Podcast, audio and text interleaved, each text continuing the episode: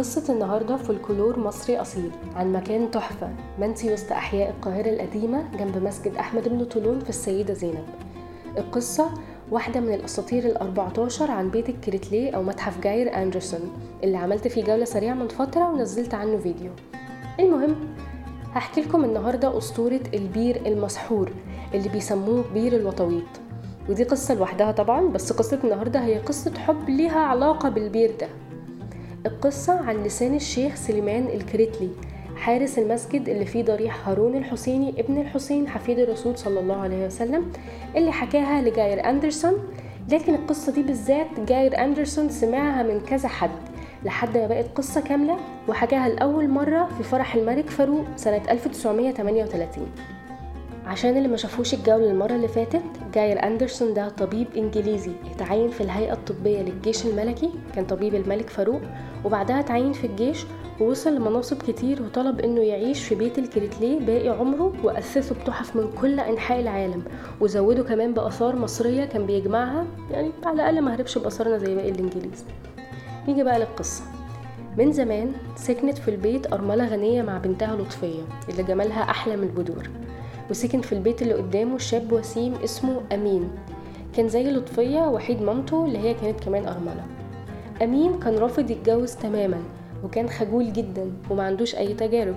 فكأي ست مصرية أصيلة فضلت مامته تدور له على عروسة بين الأهل والصحاب بس كل ما تقترح عليه واحدة يقول هختار إزاي وأنا ماليش في الدنيا تجارب وعمري ما شفت واحدة حبتها فمامته غضبت وقالت له كأي ست مصرية برضو اتفلق واعمل اللي يريحك يا ابني هتفوتك أحسن بنات مصر. ومش هجيب لك سيرة بنات تاني ولا حتى القمر لطفية اللي ساكنة في بيت الكريتليه مع إنها أحلى البنات. بس هضيع وقت ليه؟ ما هي كمان زيك رافضة الجواز. وحتى لو غيرت رأيها هتضيع الجوهرة دي من إيديك زي اللي قبلها يا موكوس. طبعا الست دحلابة وزرعت في دماغه الفكرة ورمت له subliminal message كده وبدأ يفكر في لطفية وليه هي مش عايزة تتجوز. غريبة قوي لطفية دي. وبدأ الموضوع يتحول لهوس وأحلام وتخيلات. بقى طول الوقت قاعد يتخيل لطفية لحد ما وقع في حبها. غالبا عشان مش عايزة تتجوز وقال دي ست بتفهم وعندها وجهة نظر. وزي قصة بيجماليون اللي كنا لسه حاكينها وقع في غرام فكرته عنها في دماغه.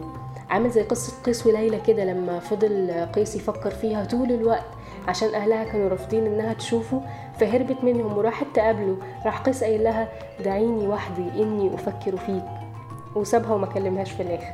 المهم أمين فضل قاعد يترقب كل حركة ولو كانت خيال أو ظل ورا شباك بيت الكريتليه الحب شيء محير وغريب.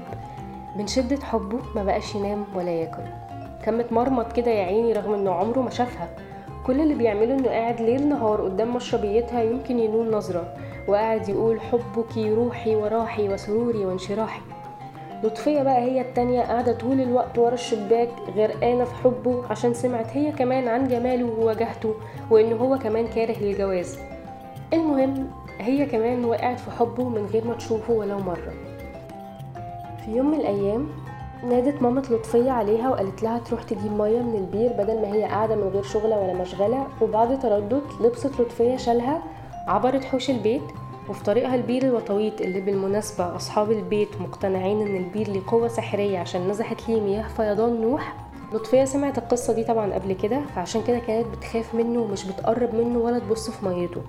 بس الرغبة دايما بتقترن بالخوف. فمع إنها كانت بتخاف من البير وسحره بس كانت مشتاقة تبص في ميته اللي ألهمته الشعراء واستحوذت على فكر البسطاء لأن في أسطورة من أساطير البيت إنك لو رحت للبير في ضوء البدر الكامل في منتصف الليل وألقيت حجر في البير واستنيت لحد ما تسمع صوته من تحت والمية تهدى هتشوف وش المحبوب أو المحبوبة على وش مية البير. بس يا جماعة ما تتعبوش نفسكم لأن المتحف بيقفل بدري دلوقتي فمحدش فينا يشوف وش حد خلاص للأسف. بالرغم من إنها كانت خايفة ما قدرتش تمنع نفسها عشان كانت عارفة لو بصت يمكن تشوف شكل أمين. بصت في البير وترعبت. بيحصل فيضان تاني في مية البير. من جمالها وحسنها هاجت مية البير واندفعت بقوة جبارة وبدأت المية تفيض خارج البيت. فاتخضت لطفية وطلعت تجري ووقع الشال اللي على راسها وهي عمالة تنده لأي حد يلحقها. في اليوم ده أمين كان قاعد سرحان وبيفكر في لطفية بس شاف باب بيت الكريتليه بيتفتح فجأة وبنت وشها أحلى من القمر بتجري بفزع بس عشان شالها كان واقع افتكرها من الجواري. ندى أمين أمه فخرجت تساعدها. ومسكت البنت وشدتها بعيد عن اندفاع المية اللي كملت مندفع في الحارة لحد ما وصلت للشارع ومن بعده للخليج القديم وصبت وسط ميته. بالمناسبة الخليج ده كان فرع من نهر النيل كان بيسري من الجنوب للشمال عند الجانب الغربي من القاهرة وفضل زي ما هو لحد ما اتردم سنة 1896 لما انتشرت الكوليرا في القاهرة عشان اعتبروه خطر على الصحة العامة. الشيخ سليمان الكريتلي هو بيحكي لجاير أندرسون قال له على فكرة كل اللي حصل اليوم ده ومطاردة المية اللطفية كان من أعمال البير المسحور.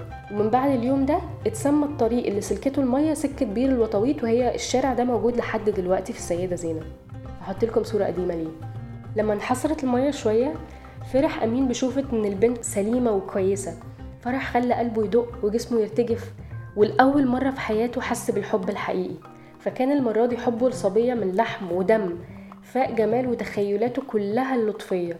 فوقف أمين وقال لمامته إنه خلاص قرر يتجوز. فمامته عملت نفسها ما خدتش بالها واتدحلبت تاني دي وقالت له يا ترى مين المحظوظة؟ فقال لها الجارية اللي أنقذناها من الفيضان. ففرحت مامته وعرفت إن أمنيتها اتحققت بمعجزة البير بس قررت تشتغل وقالت له طب ومين اللي قالك إنها هتوافق بيك؟ اللي بتتكلم عنها دي مش جارية أصلا. دي لطفية بنت الباشا اللي ساكن في بيت الكريتليه أجمل بنات مصر وزي ما قلت لك هي رافضة الجواز أصلا. طبعا أمين اتضايق وقال لمامته تروح تتحايل عليهم وتطلب من لطفية رأيها وتاخد قبولها.